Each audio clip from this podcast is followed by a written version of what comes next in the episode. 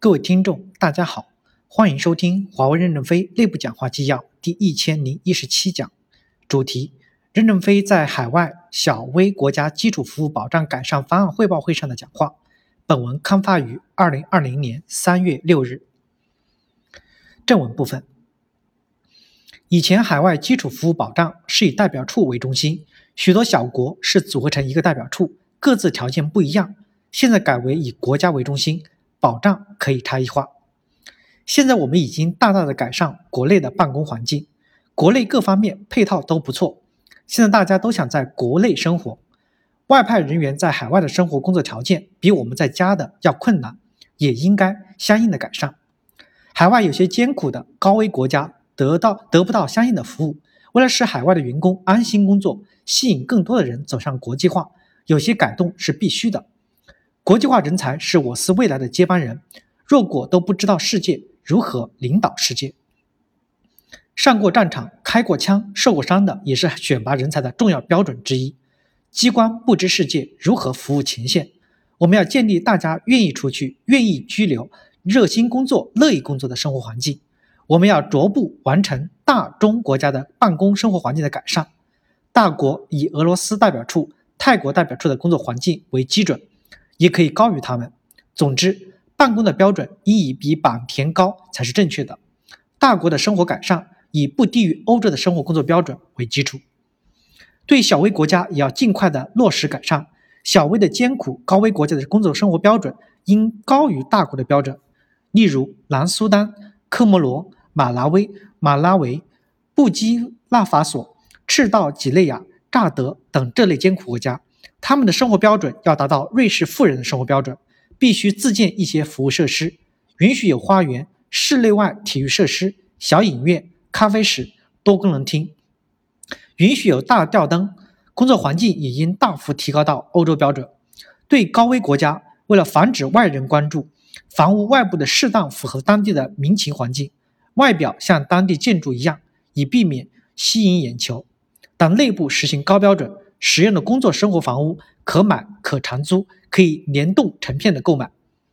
公司鼓励员工奔赴海外，加工资、加职级、加股票。如果出去几天都想回国，就会让机关形成高职级、高成本、低能力。机关迟早要精简的，没有这么多的职位岗位。所以我们在政策上要有导向，要在海外实现高福利，同时海外也要提供一个舒适的工作生活环境。特别是艰苦的小微国家更应该按照5星级的标准建设，最低也要达到欧洲的生活标准，让大家愿意长期的留在这些国家，并能够安心的工作。如果说一人一厨一狗代表华为精神，但那是不提倡的。如果没电，为什么不装发电机？如果没有通信，为什么不连接卫星？如果没有活动场地，为什么不可以修个篮球场、游泳池？如果当地的条件差，社会不安全，为什么不把外墙修得高一些？我们的艰苦奋斗是指思想上的，并非身体上的，人人都应该享受奋斗的快乐。对这类艰苦国家，可以多配一些高质量的车辆，可以租也可以买，满足一线的安全、可靠、省心的用车需求。多些本地司机等于多了半个保镖。高危国家的外派员工的子女上学也可以车接车送，这些超标准的费用可以计入公司的空号。一、小微国家应按艰苦和非艰苦分类定标准，越艰苦的国家，基础服务保障的标准要越高，越要优先去改善。首先，我们要明确一个原则，小微国家按艰苦和非艰苦进行分类，越艰苦的国家，办公生活设施标准越高，当前的环境越差的国家，越要优先去改善。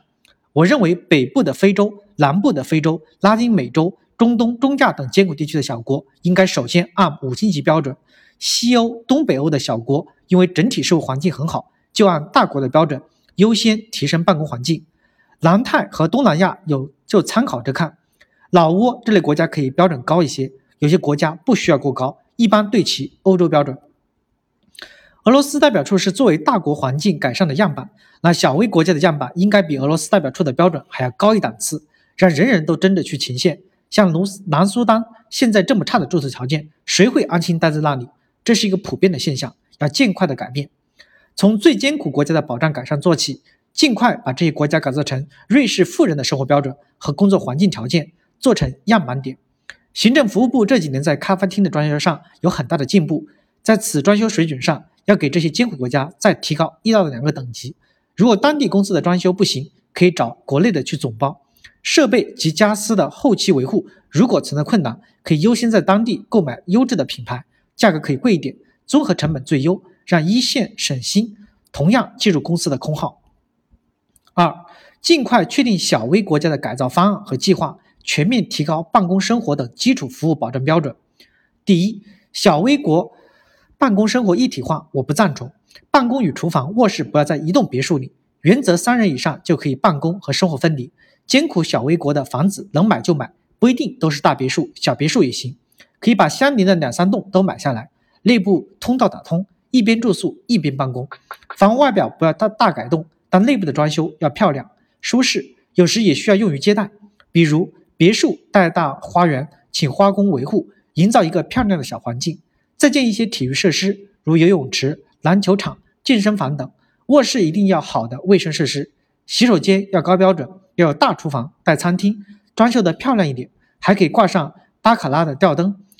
厄瓜多尔、玻利维亚2个国家的食堂就做得不错，还要有休闲的娱乐空间，如影音室、咖啡区等。率先安装 WiFi 6，如果我们公司最先进的技术让网络部门来设计，各地都有 GTS， 自己能装得起来。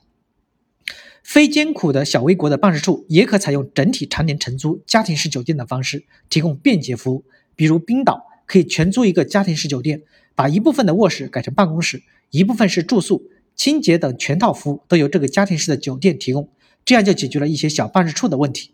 因为要管理这些东西还是很复杂的。第二，医疗保障对艰苦国家高危疾病的适当提高一些，除了基本保障外，还有一些额外的保障，确保安全。在这些地区，外派的员工家属、小孩的医保等同员工，由公司承担。如果要员工、小孩要上学，我们可以多买几辆车，记住空号，做到车接车送。